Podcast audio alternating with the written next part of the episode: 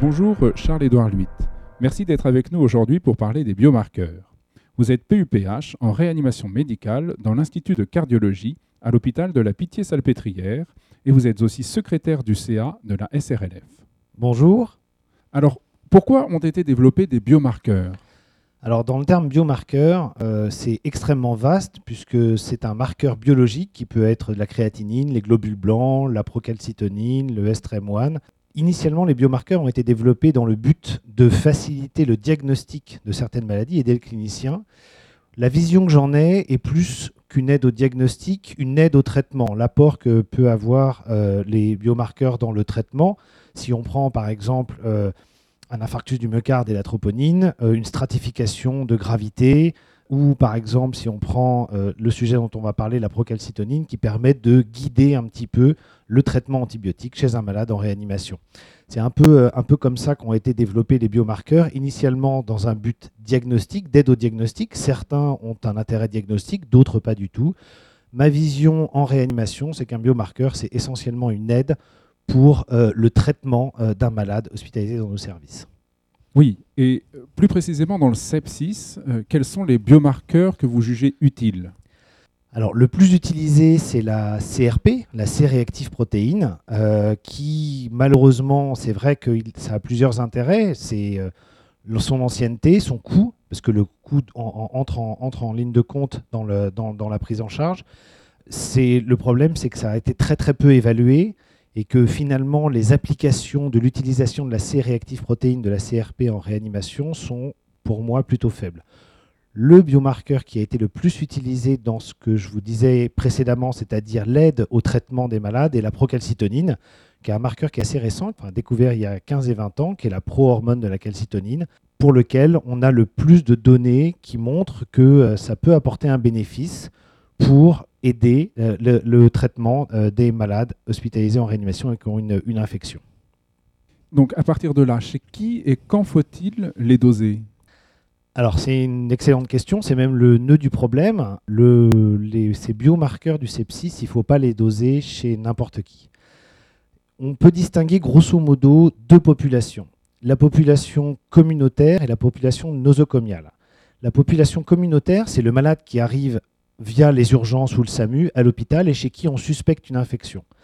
Chez ces malades qui sont entre guillemets vierges, c'est-à-dire qui n'ont pas une euh, pathologie qui peut faire élever euh, des, biomarqueurs, je vais prendre l'exemple de la procalcitonine, un taux élevé de ce biomarqueur voudra dire que très probablement c'est associé à une infection bactérienne euh, ou, ou, fongique.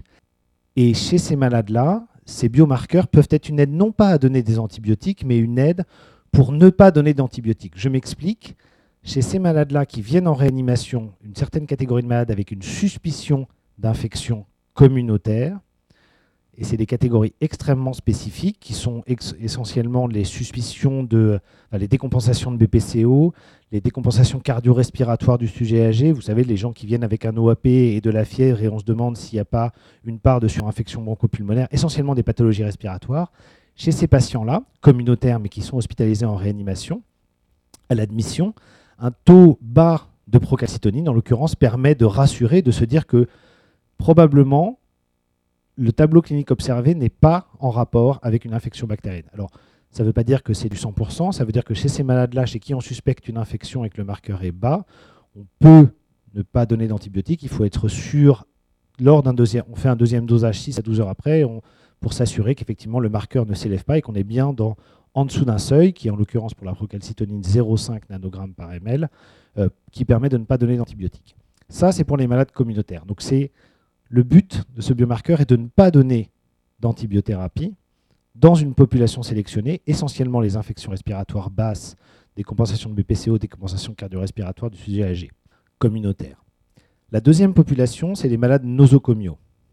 J'entends nosocomiaux, le malade est hospitalisé en réanimation et on a une suspicion d'infection, quelle qu'elle soit, infection de cathéter, infection urinaire, euh, pneumonie acquise sous ventilation mécanique. Chez ces malades, les biomarqueurs ne doivent pas être utilisés à titre diagnostique. La raison, elle est simple. Les malades qui sont en réanimation, ils sont en réanimation pour une cause X ou Y, un choc septique, du post-opératoire, de la traumatologie, un certain nombre de défaillances multiviscérales et on sait que toutes ces conditions élèvent les taux des biomarqueurs, que ce soit la procalcitonine ou la CRP. Donc le fait d'avoir un taux de biomarqueurs élevé à un instant T, le jour où vous suspectez une infection, ne veut pas dire forcément que cette élévation est liée à l'infection que vous suspectez au jour où vous le dosez, mais que peut-être c'est une euh, variation par rapport à la situation des quelques jours précédents.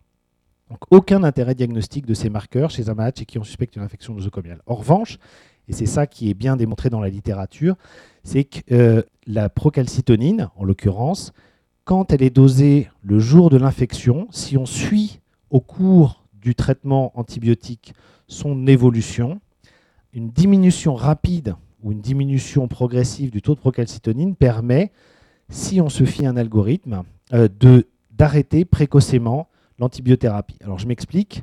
En fait, vous avez un malade, par exemple, qui a une pneumonie acquise sous ventilation mécanique, vous lui dosez la procalcitonine le jour où vous diagnostiquez la, la pneumonie acquise sous ventilation mécanique, la procalcitonine est à 2.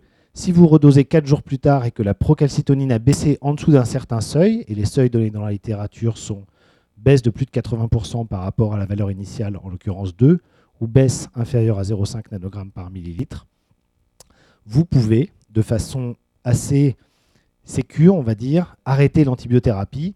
On a maintenant dans la littérature en réanimation 8 essais randomisés qui montrent qu'il existe, avec ces stratégies, une stratégie basée sur euh, l'évolution du taux de procalcitonine au cours d'une infection bactérienne euh, nosocomiale, que ça permet de diminuer significativement la consommation d'antibiotiques sans effet sur la morbimortalité. Merci Charles-Édouard. Et la question habituelle, trois papiers majeurs sur les biomarqueurs dans le sepsis. Alors, pour moi, les trois papiers majeurs euh, sont des papiers qui ont montré, qui montrent en fait le bénéfice de la procalcitonine pour réduire la durée de l'antibiothérapie chez les malades de réanimation. Le premier, c'est un essai français qui est l'étude Prorata publiée dans le Lancet en 2011, avec Lila Boidma comme premier auteur, qui montre chez euh, un grand collectif de malades de réanimation que euh, l'utilisation d'un algorithme basé sur la PCT permet de réduire franchement la durée de traitement antibiotique sans effet sur la morbimortalité. Le deuxième euh, est un papier hollandais publié dans Lancet Infectious Disease qui montre un peu sur le même collectif qu'une stratégie toujours basée sur la procalcitoline permet de réduire la, durée du traitement antibiotique.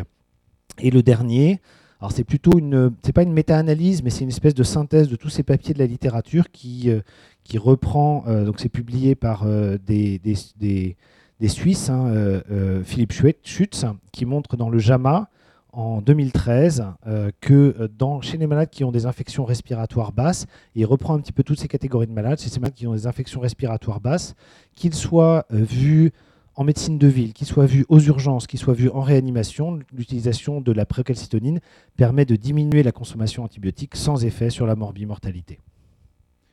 Merci beaucoup. Vous trouverez les liens de ces trois papiers euh, attachés au podcast. Et pour finir, euh, la question bonus.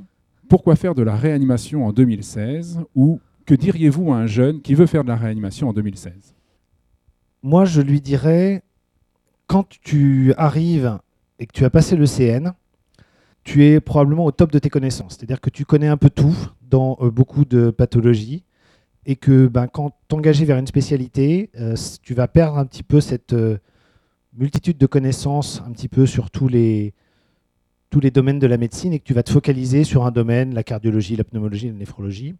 À ma connaissance, il y a deux spécialités qui permettent d'englober un petit peu tout ça. C'est la médecine interne et la réanimation. La médecine interne, ils traitent un petit peu des malades polypathologiques, qui, qui touchent un peu tous les organes. Ils ont des connaissances un petit peu euh, diffuses sur tout ça. Et ben, les réanimateurs, c'est la même chose, mais dans la médecine un peu aiguë, euh, dans la médecine intensive et la réanimation, c'est-à-dire euh, ben, on traite des malades qui ont un choc cardiogénique, on traite des malades qui ont une pneumonie, donc on traite des organes, enfin des malades bien sûr, mais on traite un petit peu tous les organes et la pathologie infectieuse. Enfin, c'est vraiment pour moi la médecine interne de l'urgence, de la réanimation. Et c'est ça qui m'intéresse, c'est que finalement, dans un cursus de réanimateur, on reste un petit peu, pas au top partout, mais on reste un petit peu, on garde ce niveau d'excellence sur tous les domaines, un petit peu tous les domaines de la médecine.